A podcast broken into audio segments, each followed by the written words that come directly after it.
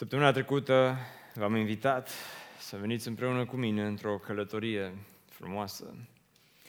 Am mers cu mulți, mulți ani în urmă și am ajuns până prin anul 539 înainte de Hristos, când un împărat păgân pe nume Cir cucerește Babilonul și după ce ajunge împărat peste Babilon și după ce cucerește o bună parte a lumii, un an mai târziu dă ceea ce noi cunoaștem astăzi ca fiind edictul lui Cir.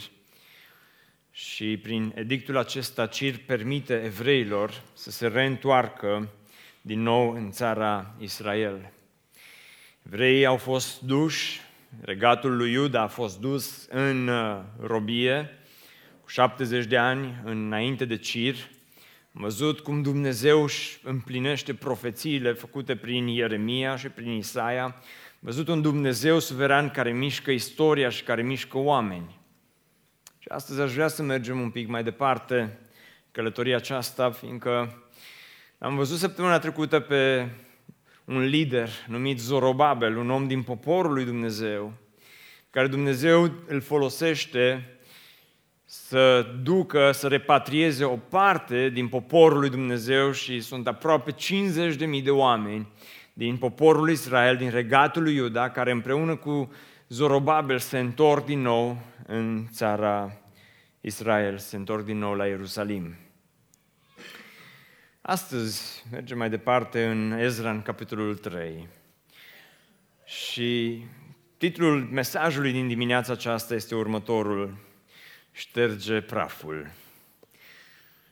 La câți dintre voi vă place acasă atunci când auziți acest îndemn din partea soților voastre?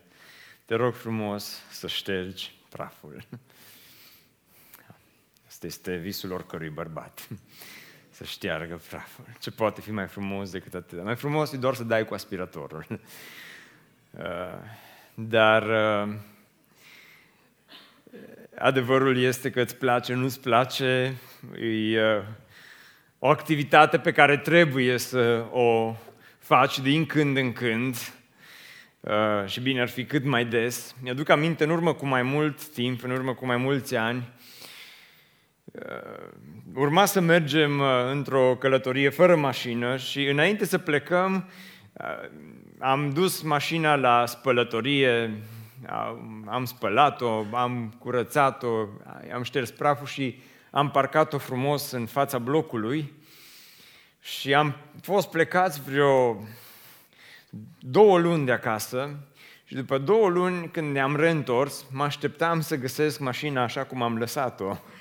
Doar că atunci când am ajuns în fața blocului, era să nu mai recunosc. Era atât de prăfuită încât era de nerecunoscut. Am zis, măi, dar eu am lăsat-o curată, uite cum, uh, cum o găsesc. Dar mai mult decât o, o mașină prăfuită, poate că în, viața, în, în dimineața aceasta ai venit aici și viața ta spirituală este plină de praf. Plină de praf. Că uneori ștergi praful și ești încântat, sau mai bine zis, ești încântată că, mă, uite, e curat, e curat în toată casa, îți pui omul să intre desculță în casă, să aibă bărbatul, soțul, să aibă uh, grijă de uh, uh, să păstreze curățenia, le spui la copii să păstreze curățenia și te duci peste două zile și așa dai cu degetul pe mobilă și vezi că iarăși e plină de, de praf. Mă întreb în dimineața aceasta unii dintre voi dacă ar fi să dați așa cu degetul pe viața voastră spirituală. Oare cum arată? Oare câți dintre noi n-am venit aici cu inima și cu uh, viața noastră, cu relația noastră cu Domnul, la urmă urmei, așa, plină de praf? Ceea ce se întâmplă în Ezra 3 este că relația spirituală a poporului, cu, poporului lui Dumnezeu cu Dumnezeu de 70 de ani s-a umplut de praf. Era plină de praf, au fost duși în robie. Acolo în robie nu au avut templu, nu au avut altare, nu au avut biserici. Așa au apărut uh, sinagogile, așa a apărut, au apărut rabinii, așa a apărut uh, Talmudul. În perioada aceasta în care uh, poporul lui Dumnezeu era în robie, neavând templu, au făcut mici uh, bisericuțele, am numit noi, pe care ei le-au numit sinagogi. Dar acum se întorc acasă. Se întorc la Ierusalim. Și templul este plin de praf și este praf, dar relația lor cu Dumnezeu trebuie reînnoită, trebuie refăcută și asta se întâmplă în Ezra 3. Și cred că Dumnezeu, același Dumnezeu care i-a ajutat pe ei să își reînnoiască relația lor cu Dumnezeu, ascultă-mă, indiferent de cât timp ești pocăit, indiferent de cât timp te numești creștin, eu cred în dimineața aceasta că Dumnezeu te poate ajuta pe tine să dai la o parte praful de pe, din, din propria ta viață și te poate ajuta Dumnezeu în dimineața aceasta să îți reînnoiești relația ta cu Dumnezeu. Din când în când e bine, din când în când este recomandat și nu din când în când, în fiecare zi noi ar trebui să căutăm să ne renoim viața spirituală și relația cu Domnul. Dar știu că sunteți nerăbdători să citim Ezra 3, așa că haideți să ne ridicăm în picioare și haideți să citim cu atenție cuvântul lui Dumnezeu, Ezra 3, de la versetul 1. Când a venit luna a șaptea, adică după aproximativ șase luni de zile, după ce s-au reîntors în Ierusalim, copiii lui Israel erau în cetățile lor. Atunci poporul s-a strâns ca un singur om la Ierusalim. Iosua, fiul lui Iotadac, cu frații săi, preoții, și Zorobabel, fiul lui Shealtiel, cu frații săi, s-au sculat și au zidit altarul Dumnezeului lui Israel ca să aducă pe el arderi de tot, după cum este scris în legea lui Moise, omul lui Dumnezeu. Au așezat din nou altarul pe temelile lui, măcar că au avut să se teamă de popoarele țării și au adus arderi de tot Domnului, arderile de dimineață și de seară. Au prăznuit sărbătoarea corturilor, cum este scris, și au adus zi de zi arderi de tot, după numărul poruncit pentru fiecare zi. După aceea au adus arderea de tot necurmată, ardele de tot pentru fiecare lună nouă și pentru toate sărbătorile închinate Domnului, afară de cele pe care le aducea fiecare ca daruri de bunăvoie Domnului. Din cea din zi a lunii a șaptea au început să aducă Domnului arderi de tot, însă temeliile templului Domnului nu erau încă puse. Au dat argint cioplitorilor de piatră și tâmplarilor și merinde, băuturi și un de lemn sidonienilor și tirienilor, ca să aducă pe mare până la Iafo lemne de cedru din Liban, după învoirea dată de Cir, împăratul perșilor. În al doilea an de la venirea lor la casa lui Dumnezeu la Ierusalim, în luna a doua, Zorobabel, fiul lui Shaltiel, Iosua, fiul lui Oțadac, cu ceilalți frații lor, preoți și leviți, și toți cei ce se întorseseră din robie la Ierusalim s-au pus pe lucru și au însărcinat pe leviții de la 20 de ani în sus să vegheze asupra lucrărilor casei Domnului. Și Iosua cu fiii și frații săi, Cadmiel cu fiii săi, fiii lui Iuda, fiii lui Henadad, cu fiii săi și frații lor, leviții s-au pregătit toți, ca un om, să vegheze asupra celor ce lucrau la casa lui Dumnezeu. Când au pus lucrătorii temeliile templului Domnului, au așezat pe preoți înveșmite, cu trâmbiță și pe leviți, fiii lui Asaf, cu chimbale, ca să laude pe Domnul după rânduiala lui David, împăratul lui Israel. Cântau mărind și lăudând pe Domnul prin aceste cuvinte, căci este bun. Și tot poporul răspundea căci îndurarea lui pentru Israel ține în viac. Vă sună cunoscut aceste cuvinte? Era o cântare faină, era din Psalmul 118. Și tot poporul scotea mari strigăte de bucurie, lăudând pe Domnul, pentru că puneau temeliile casei Domnului. Dar, dar mulți din preoți și leviți și din capii de familii mai în vârstă, care văzuseră casa din tâi, plângeau tare când se puneau sub ochii lor temeliile casei acesteia. Mulți alții își arătau bucuria prin strigăte așa încât nu se putea deosebi glasul strigătelor de bucurie de glasul plânsetelor poporului, căci poporul scotea mari strigăte, al căror sunet se auzea până departe. Haideți să ne rugăm Domnului. Doamne, e așa de fain cuvântul Tău. E așa de frumoasă cartea Ezra și ceea ce se întâmplă aici. Și în momentele acestea te rog să mă împuternicești te rog să-mi dai o îndoită măsură din Duhul Tău cel Sfânt, ca să pot să aduc cuvântul acesta în fața bisericii într-un mod cât se poate de corect. Doamne, aș vrea să fie pe înțelesul nostru, dar mai mult decât atât, aș vrea să fie pentru o schimbare reală pentru viața noastră. Doamne, astăzi aș vrea să ștergem praful. Aș vrea să ștergem praful de pe viața spirituală a Bisericii Speranța. Doamne, ajută-ne să ștergem praful de pe rugăciunile noastre. Ajută-ne să ștergem praful de pe cântări, de pe predici. Doamne, vrem, vrem o renoire. Și această renoire nu ți-o, nu ți-o cer doar astăzi, ci îți cer ca prin Duhul Tău cel Sfânt să produci această reînnoire în viața noastră în fiecare zi. În numele Lui Iisus Hristos m-am rugat. Amin. Vă rog să vă așezați.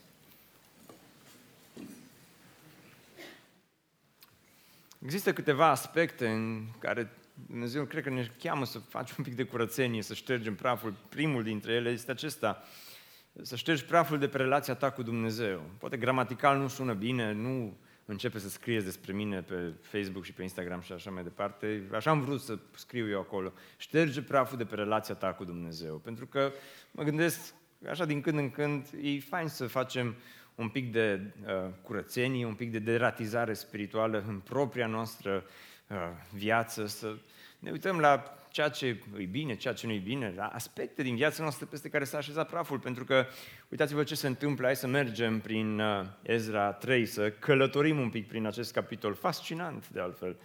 Spune că au venit uh, și s-au mutat copiii lui Israel din nou la uh, Ierusalim și erau de vreo șase luni acasă. Și vă dați seama, când au ajuns acasă, casele lor nu erau curățate nici ele, poate multe erau în ruină, erau vai și șamar, uh, nu aveau bucătăriile făcute, living-ul făcut, băile aranjate, probabil că aveau mult de lucru, cu alte cuvinte.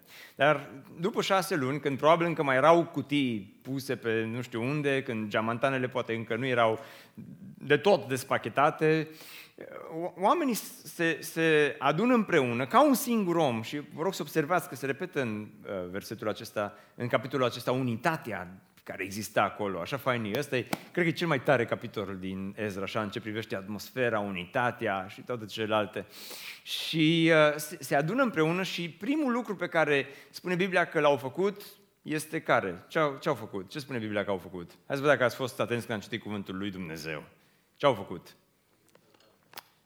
Au rezidit altarul. Doar unul a fost atent, dar el a fost la programul întâi și știa.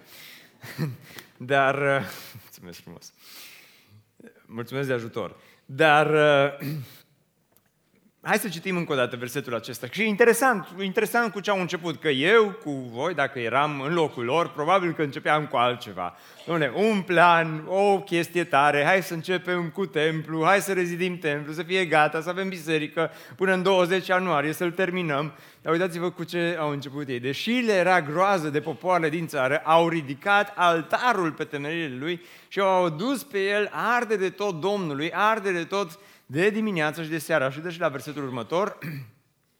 Uh, au, au, au început cu partea aceasta, cu arderile, arderile de tot, cu jertfele pe altar. Și întrebarea mea a fost de ce? Interesant de unde au început ei. Interesant de unde pornesc ei la drumul acesta, această nouă călătorie împreună cu Dumnezeu. De ce au început cu altarul? Pentru că, dragilor, altarul era un element important al închinărilor și era un element important al relațiilor cu Dumnezeu. Câți ani au fost în robie? Hai să văd dacă vă amintiți. Câți ani au fost în robie? 70. 70 de ani. Și acolo în robie, vă rog să mă credeți, n-au putut nici să-și construiască temple, n-au putut nici să-și construiască altare. De fapt, Daniel încerca și nu încerca, ci uh, Daniel de trei ori pe zi ce, fă, ce spune Biblia că făcea? Se ruga până la un moment dat când i-a fost interzis inclusiv să-și întoarcă fața spre Ierusalim și să se roage. Nu putea nici să se roage, da, apoi să-și construiască un altar și să aducă jertfe. De 70 de ani, oamenii aceștia n-au mai trăit un astfel de program de biserică. Pentru noi, noi citim că or, or rezidit altarul și ni se pare puțin lucru, dar pentru ei programul acesta era unul important. Era primul program după 70 de ani. Era primul altar după 70 de ani. Erau primele jertfe aprinse după 70 de ani. Era primul sânge vărsat după 70 de ani. Și, și jerfele, sistemul acesta al jerfelor pe care Dumnezeu i l-a dat lui Moise, era important în relația pe care poporul o avea cu Dumnezeu. Pentru că poporul era chemat să aducă înaintea lui Dumnezeu uh, arderi de tot, daruri de mâncare, jerfe de mulțumire, jerfe de ispășire, jerfe de, jerfe de vină. Și imaginați-vă un pic împreună cu mine, merge evreul și, și, și ia jertfa și se duce și o pune pe altar pentru prima dată după 70 de ani. Momentul este unul formidabil. O pune pe altar și focul mistuie jertfa și evreul face doi pași în spate și se uită la ceea ce se întâmplă acolo. Se uită la toată povestea aceasta și te întrebi ce rost avea toată această poveste. De ce era important? De ce trebuia la urmă urmei să facă, să facă asta?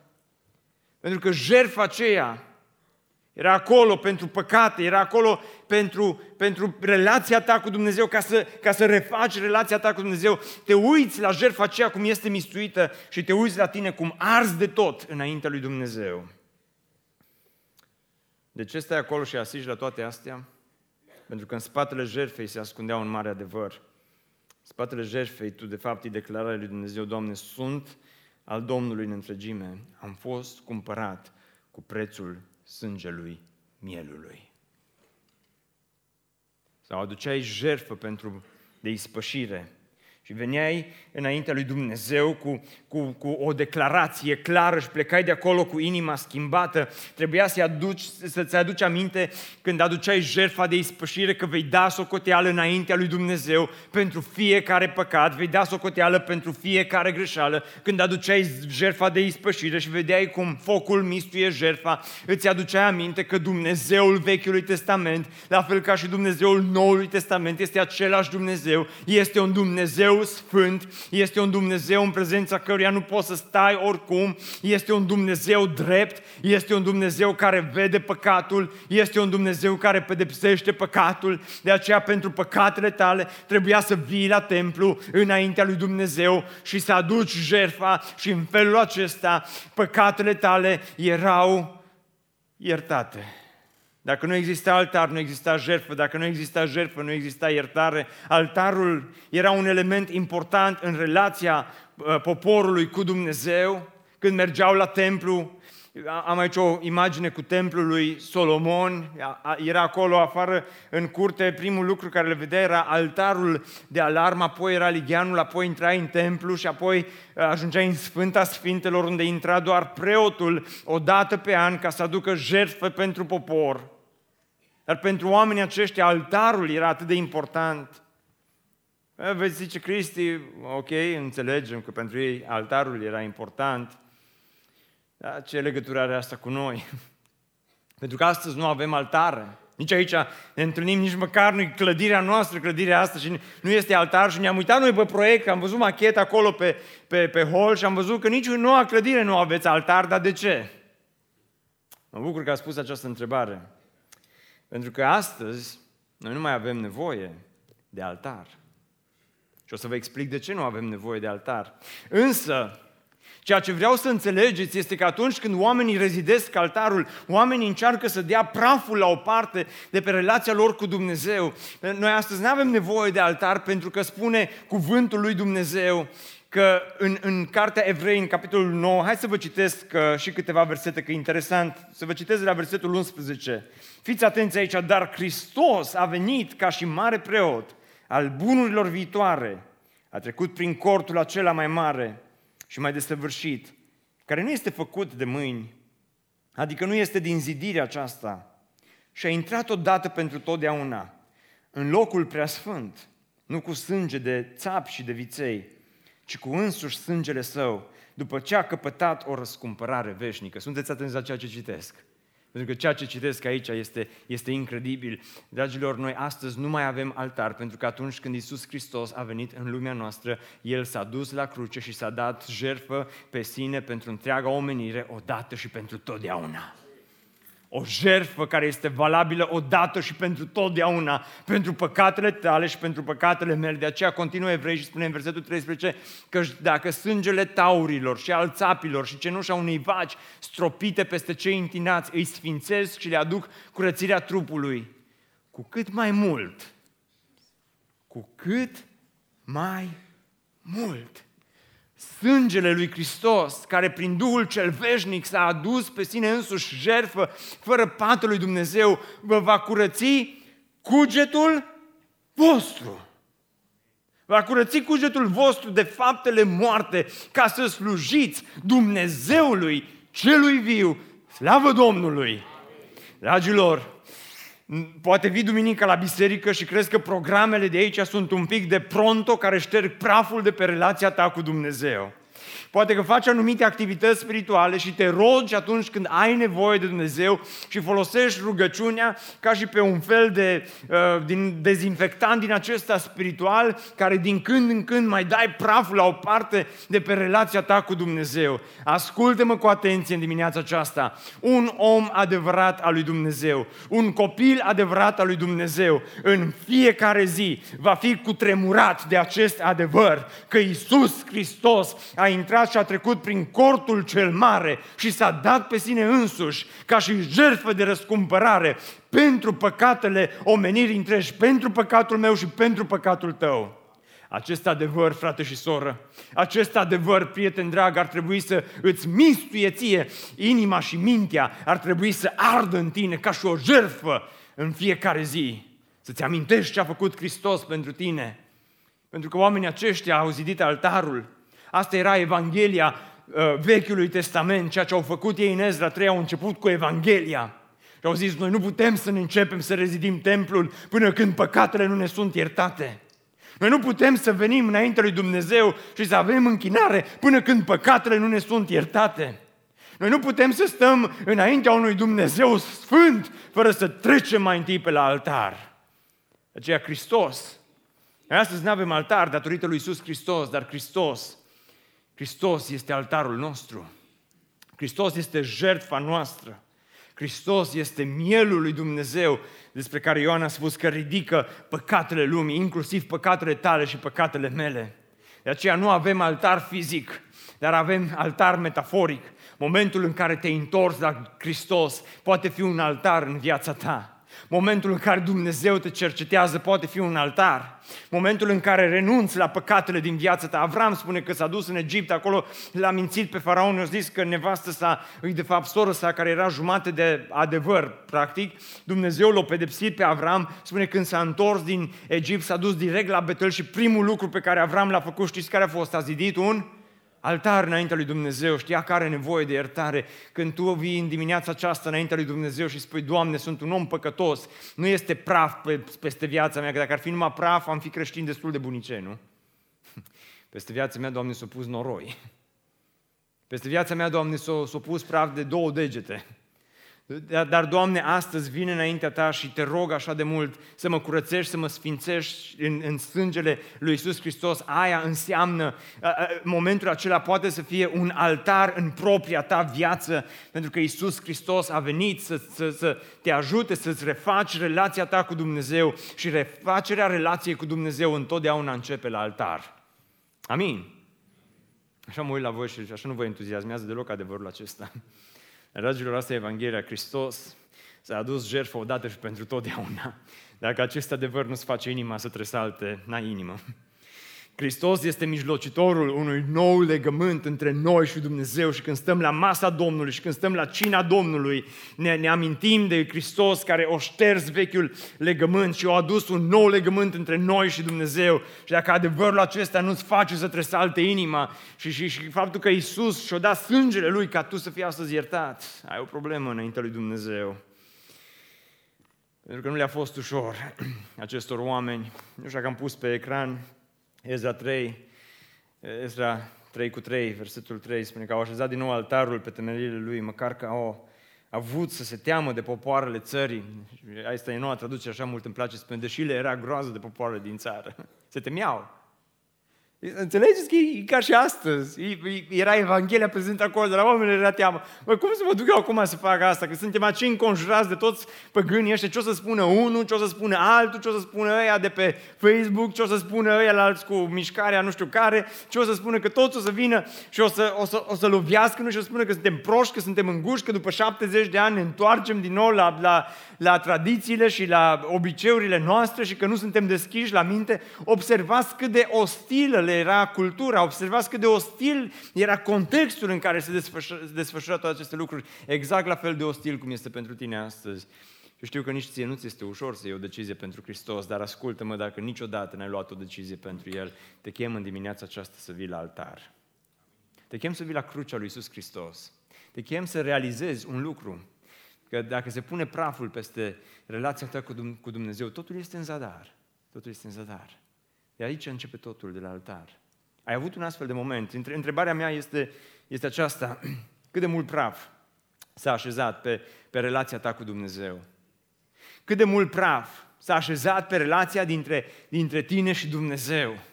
Rugăciunile tale cum sunt? Cât de des te rogi? Oh, Cristi, când am nevoie mă rog. Praf. Cât de des vii la biserică? Oh, când am chef vin. Praf. Cât de uh, cât de des iei cuvântul lui Dumnezeu și cât de des îți stresaltă inima la adevărurile lui Dumnezeu. Oh, din, din când în când, așa, o dată pe lună, am timp să fac chestia asta, în rest adorm seara praf.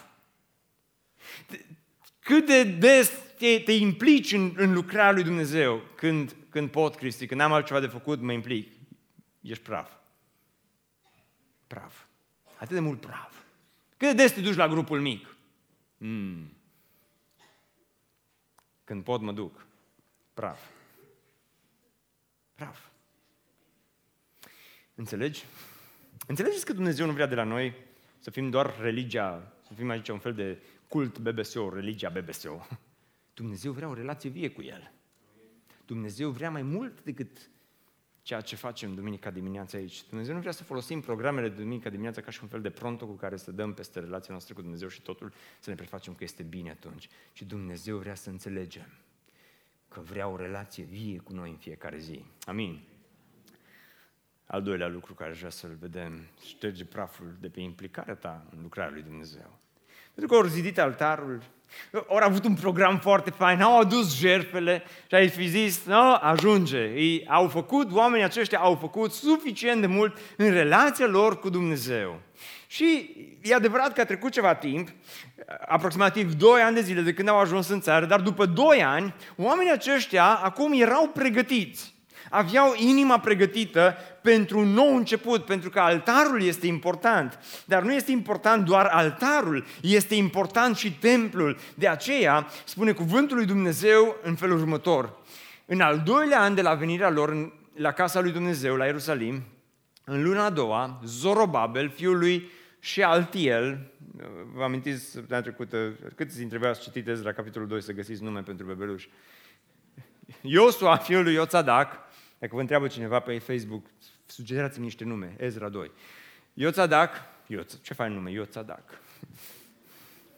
și el nu e așa fain, că e greu de...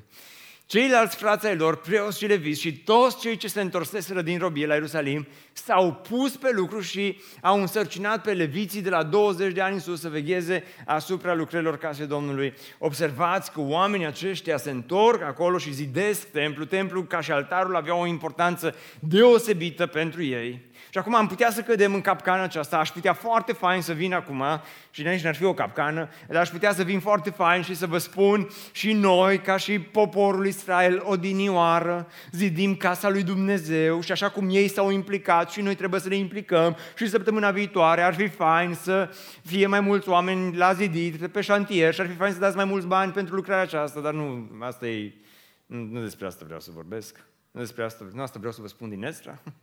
Nu asta este esențialul din Ezra 3? Esențialul este altceva. Că un om dedicat este un om implicat. Un om dedicat în întregime lui Dumnezeu, dacă mai întâi ai trecut pe la altar și Dumnezeu ți-a schimbat inima, ai în tine se naște dragostea din tâi, cum se zice. Este o relație nouă, renoită. Dumnezeu în Ezra 3 nu inițiază o relație, ci renoiește o relație, ceea ce poate fi mai greu decât a iniția o relație. Să renoiești o relație poate fi de multe ori mai greu. După ce te-ai certat cu cineva, poate fi mai greu să te împaci decât dacă nu te-ai certat și vă cunoașteți și ați înțeles ce am vrut să zic. Bun. și, și Dumnezeu inițiază această relație cu poporul său și acum o reface și o reface și oamenii aceștia refac templu, dar nu de dragul templului, ci pe vremea lor templu era locul întâlnirii cu Dumnezeu. Ei, pe vremea noastră este un pic diferit, pentru că spune cuvântul lui Dumnezeu în Noul Testament că Dumnezeu nu locuiește în temple făcute de mâini omenești. Noi nu construim biserica speranța în mod intenționat, nu prea ne auziți vorbind despre faptul că noi construim biserica speranța. Eclesia, biserica, așa cum o știm noi, nu este vorba despre ziduri care le construim, ci eclesia este biserica spirituală. Hristos i-a spus lui Petru, tu ești Petru și pe această piatră voi zidi eclesia, biserica mea. Biserica nu este formată din cărămizi și bolțari, ci biserica este formată, spune cuvântul lui Dumnezeu, din pietre vii. Dar biserica nu este formată din, uh, din, din aceste pietre, din aceste cărămizi uh, fizice, biserica este formată din, din oameni, din suflete. aceste nume noi, cei care venim aici la, la, la BBSO, cei care sunteți aici în dimineața aceasta, vreau să știi că nu ești doar un nume, ești o piatră vie în trupul lui Iisus Hristos. Dacă ai trecut pe la altar, dacă l-ai mărturisit pe Domnul în apa botezului, dacă ți-ai legat viața de Hristos, dragul meu, ești o piatră vie în trupul lui Iisus Hristos. Amin. Biserică, înțelegeți acest adevăr? Că mă duc mai departe până nu înțelegeți. Nu ești doar o cifră pe registrul unei biserici, ești o piatră vie în trupul lui Iisus Hristos. Nu ești doar cineva care vine duminica și pleacă, tu trebuie să înțelegi că ești o piatră vie în trupul lui Iisus Hristos, dar noi construim casa Domnului și credem că avem nevoie de casa Domnului fizică, așa cum este ea formată din cărămizi și ciment și beton și așa mai departe, pentru că pentru ca biserica, eclesia, biserica vie să poată să, să, să, să crească, să crească înainte lui Dumnezeu. Și poate vă întrebați, mă, dar biserica asta ce o faceți voi, clădirea mă refer, clădirea asta ce o faceți voi, nu e prea mare, este prea mică. Este prea mică. De ce vă trebuie așa clădire mare? Nu ne trebuie nouă clădire mare. Și Dumnezeu vrea să mântuiască oameni mulți în orașul acesta. Despre asta este vorba, nu despre ce ne trebuie nouă, ci despre Evanghelia lui Iisus Hristos, care are putere și astăzi. Și dacă înțelegi acest adevăr, vei fi un om dedicat și un om dedicat este un om implicat, pentru că uitați-vă în versetul acesta, spune că oamenii au început pur și simplu să se implice, s-au pus pe lucru și au însărcinat pe leviții. Câți ani aveau leviții care se implicau în lucrarea Domnului? Câți ani zice că aveau?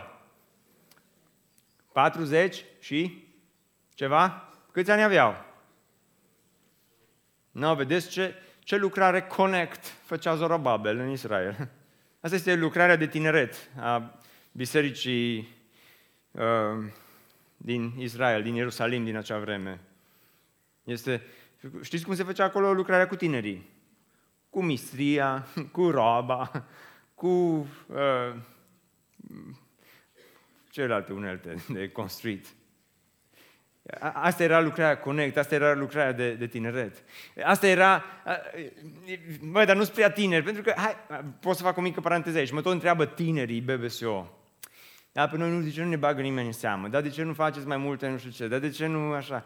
Observați că Iosua și Zorobabel n-au făcut nici tabără pentru ei, nu au făcut nici nu știu ce fel de activități, ci pur și simplu i-a pus la lucru. Întrebarea nu este atât de mult ce face biserica pentru tine. Întrebarea este ce faci tu pentru biserica lui Dumnezeu? Ce faci tu pentru lucrarea lui Dumnezeu? Pentru că Spurgeon spunea un citat foarte fain, l-am și pus aici pe, pe ecran, spune, spunea Charles Haddon Spurgeon, este privilegiul nostru să ne consumăm viețile de dragul lui Isus. Tinerilor, ascultați-mă, este privilegiul nostru să ne consumăm viețile de dragul lui Isus. Și dacă mai mulți dintre voi v-ați implica în lucrarea lui Dumnezeu, dacă mai mulți dintre voi v-ați dedica față de lucrarea lui Dumnezeu, dacă ai șterge un pic praful de pe implicarea ta în lucrarea lui Dumnezeu, ai vedea cum eclesia, ai vedea cum biserica lui Isus Hristos pur și simplu prinde viață, pur și simplu merge mai departe, dacă te implica și tu, dacă ai face și tu ceva, ai vedea cum, dacă ți-ai consuma viața de dragul lui Isus, ai vedea Ați vedea, ați vedea că ceea ce facem aici este doar începutul și că biserica aia sau clădirea aia pe care o construim este mult prea mică, pentru că eu cred că Dumnezeu vrea ca biserica evanghelică din orașul Oradea să construiască un oraș în oraș, un oraș evanghelic în orașul acesta Oradea, pentru ca mai mulți oameni să-L găsească pe Hristos, pentru ca mai mulți oameni să audă Evanghelia, pentru ca mai mulți oameni să fie mântuiți. De ce nu orfelinate? pentru că și orfelinatele sunt importante, dar eclesia este mai importantă decât orice orfelinat. De ce nu cantine sociale? Pentru că și cantina socială e importantă, dar eclesia, biserica lui Dumnezeu, este mai importantă decât orice cantină socială. De ce uh, să nu uh, facem uh, mai multe spitale? Spitalele sunt importante, dar eclesia este mai importantă decât orice spital din orașul acesta. De aceea, Dumnezeu ne cheamă să ne implicăm în lucrarea lui Dumnezeu. Dumnezeu ne cheamă să iubim biserica. Pentru că, așa cum spunea Petru, am citit și săptămâna trecută textul acesta, spune Petru așa, apropiați-vă de el, piatra vie, respinsă de oameni, dar aleasă și prețioasă înaintea lui Dumnezeu. Iar voi, dragii mei, voi și voi, voi, voi, voi, cei de aici, voi cei care ne urmăriți online, despre noi este vorba, ca și niște pietre vii. Ești o piatră vie? Sau ești o piatră pe care s-a pus praful? Ești o piatră vie sau ești o piatră prăfuită? Aceasta este întrebarea. Iar voi, ca și niște pietre vii, sunteți zidiți ca și o casă duhovnicească. Mai frumoasă decât macheta aia trebuie să fie biserica spirituală din BBSO. Mai frumoasă decât orice clădire din orașul acesta trebuie să fie Eclesia, Biserica lui Hristos. Sunteți zidiți ca și o casă duhovnicească pentru a fi o preoție sfântă. Ca să aduceți jertfe, ca și în Ezra 3, duhovnicești, plăcute lui Dumnezeu prin Iisus Hristos. Ești implicat în lucrarea Domnului. Săptămâna aceasta, în fiecare zi, au fost câțiva frați tineri de aici din biserica aceasta, cum au fost fratele Buzle, fratele Gobi, Corompachi, uh, Claudiu, uh, care, care ori, ori mers zi de zi așa cu credincioșie și până seara târziu, oamenii aceștia tânări au zidit casa lui Dumnezeu. Mă întreba oare ăștia despre care vorbește Ezra de 20 de ani, ăștia unde, unde sunt? Tu ce faci pentru Domnul, pentru lucrarea Lui? Iubești biserica sau doar te folosești de ea? Mm. Iubești biserica lui Dumnezeu sau doar așa iubești programele bisericii lui Dumnezeu? Iubești biserica sau biserica este doar un bun de consum în viața ta? Iubești biserica sau o folosești doar ca și pe un loc de refugiu din acesta spiritual? Iubești biserica sau biserica este doar o povară pentru tine? Iubești biserica sau folosești biserica doar ca să-ți liniștești conștiința? Iubești biserica sau folosești biserica doar ca să supraviețuiești din punct de vedere spiritual? Oamenii din Ezra 3 au început să construiască casa lui Dumnezeu, pentru că după 70 de ani de robie, vă dați seama cum a fi fost primul program pe care l-au avut acolo. 40.000 de oameni se adună împreună, fantastic și laudă pe Dumnezeu. 40 de, oameni, de mii de oameni vin împreună și aduc jertfe lui Dumnezeu. Oh, sunt sigur că înainte de robie, când mergeau la templul Solomon, la fain, în fiecare duminică, mai comentau că nu a fost predica, nu a fost cântare, s-au mai încurcat alinuța, au mai zis nu știu ce, nu știu cine. Oamenii mergeau acasă și după aceea mâncau pastori prăjiți la, că asta mă se mănâncă duminica la miază, am auzit, la masă, că l-ai văzut, că ce-au zis, că ce-au făcut, că ce nu știu ce. Ei, după 70 de ani de robie, Cred că nimeni nu mai comenta la programul ăsta. Și toată lumea a zis că Domnul este bun, căci în viac ține îndurarea Lui. Dragi și surori, prieteni dragi, ce ar trebui să facă Dumnezeu cu noi ca să ne reînnoim și noi un pic și să ștergem așa un pic praful de pe implicarea noastră? Sunt oameni care se implică aici și 20% dintre oamenii acestei biserici generează 80% din rezultatele acestei biserici, doar ca să știți. Ceilalți, 80%, ce ar trebui să facă Dumnezeu cu noi? Să ne ducă un pic în robie? Că vine și robia. Nu vă faceți probleme. Va veni. E pe drum. E, e aici, bate la ușă. Ce ar trebui să facă Dumnezeu cu tine ca să te implici în lucrarea Lui? Răspundeți tu la această întrebare. Ultimul lucru, ultimul domeniu din care vedem că oamenii șterg praful aici este de pe închinare. e un program extraordinar. Câți dintre voi ați fost vreodată la un program de biserică foarte, foarte fain? Câți dintre voi ați fost la un program foarte, foarte, dar foarte, așa, ți-au rămas în minte, mă, programul așa de fain a fost? Da, se pare că încă nu am făcut programe faine decât pentru vreo 15 oameni, ați ridicat mâna. Bun, am verificat numai să vedem cum stăm. Dar ăsta din Ezra a fost foarte, foarte fain. Uitați-vă împreună cu mine în uh, Ezra 3 cu 10. Spune, când constructorii au pus temeliile casei Domnului, preoții, îmbrăcați în veșmintele lor, erau pregătiți să laude pe Domnul cu trâmbițele lor, iar leviții, fiul lui Asaf, trupa de închinare, cu chimvale, potrivit îndrumărilor lui David, regele lui Israel. David a fost meșter în închinare, ca și alți meșteri în închinare. Ei, cum vi se pare programul ăsta de închinare? Cum a fost? A fost tare? Vă simțiți așa un pic de plictiseală printre rânduri. Vedeți oameni care s-au ridicat și au plecat acasă. A, nu? nu? Dar ce simțiți așa printre rânduri? Ce citim aici? Entuziasm? Citim un pic de entuziasm. Un pic de bucurie? Credeți că vorbeau cu predicatorul în timpul predicii? Oh, da, înțelegeți despre ce este vorba, despre un program foarte, foarte tare. Hai să mai continuăm. Ei au răspuns! Ah, vedeți, au răspuns, am și subliniat acolo, au răspuns, pentru că un, într-un program fain nu este monolog, ci este dialog. Nu foarte mare dialog, dar un pic de dialog e fain să fie. Ei au răspuns lăudându-L pe Domnul și mulțumindu-i, căci este bun, căci în viac ține ce? Îndurarea Lui. Când eram copil și mergeam la biserică, era pastor, unul dintre pastori era fratele Gheorghiță. Câți dintre voi știți, amintiți, un om al lui Dumnezeu.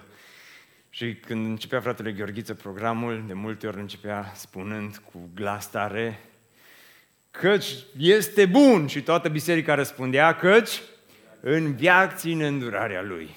Ca și în psalmul 118. Dragilor, am venit un pic mai aproape de voi, să vă spun că așa de fain e în Ezra 3, că oamenii nu par a fi nici plictisiți, nici nu par a fi așa cu frâna de mână trasă în închinare, nici nu așteaptă, hai mă să termin ăsta odată, să plecăm acasă. Și programul acesta de, de închinare e, are, are ceva în el. Este acolo multă, multă bucurie.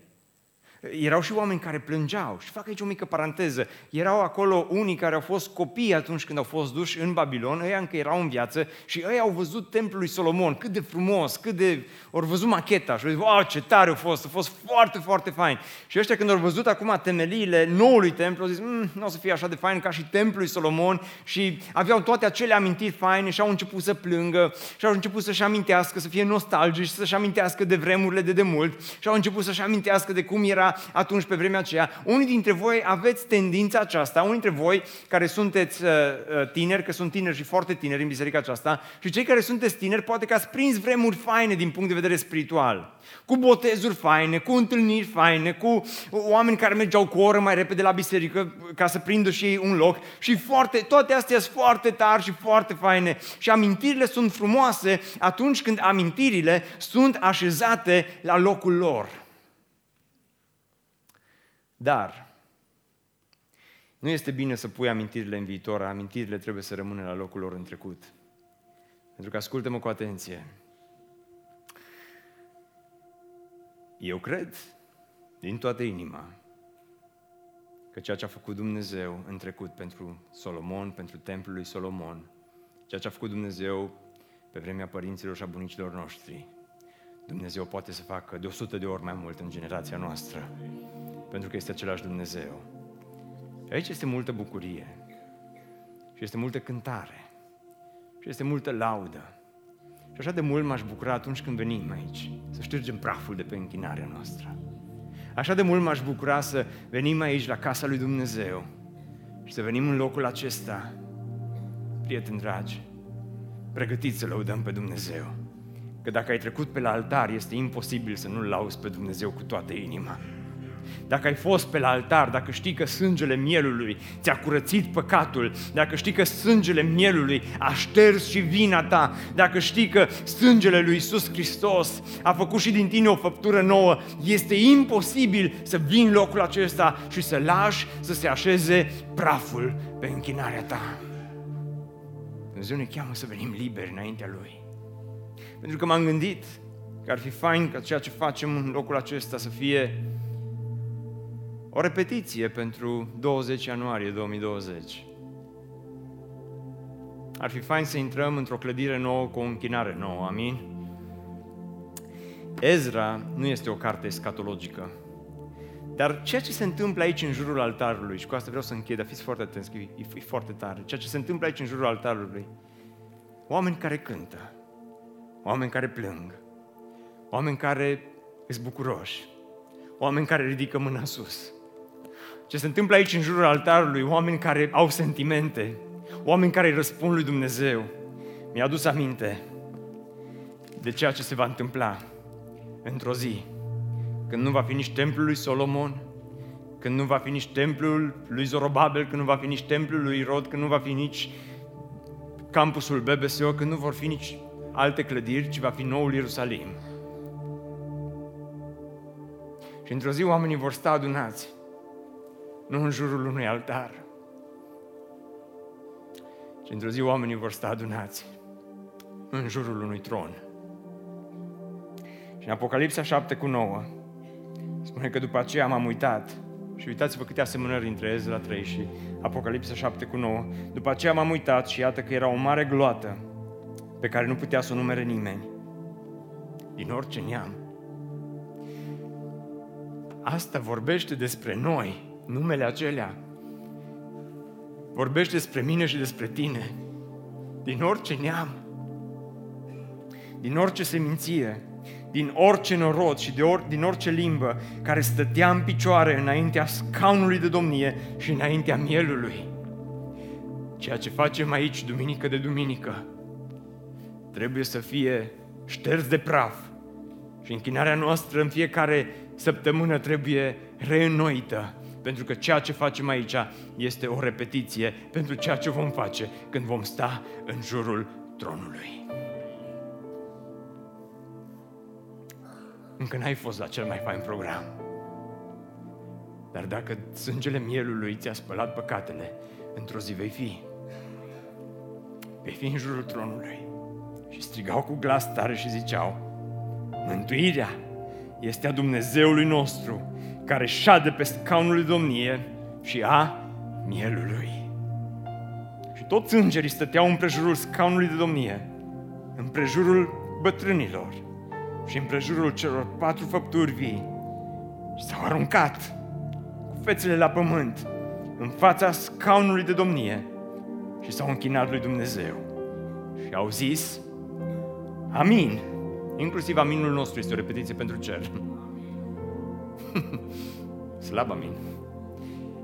Și au zis, ce au zis? Ce au spus? Să ștergem praful de pe amin astăzi. au zis, amin, a Dumnezeului nostru să fie lauda, slava, înțelepciunea, mulțumirile, cinstea, puterea și tăria în vecii vecilor și toată biserica să spună Amin. Amin. Despre asta este vorba. Șterge praful. Șterge praful de pe închinarea ta. Șterge praful de pe cântări.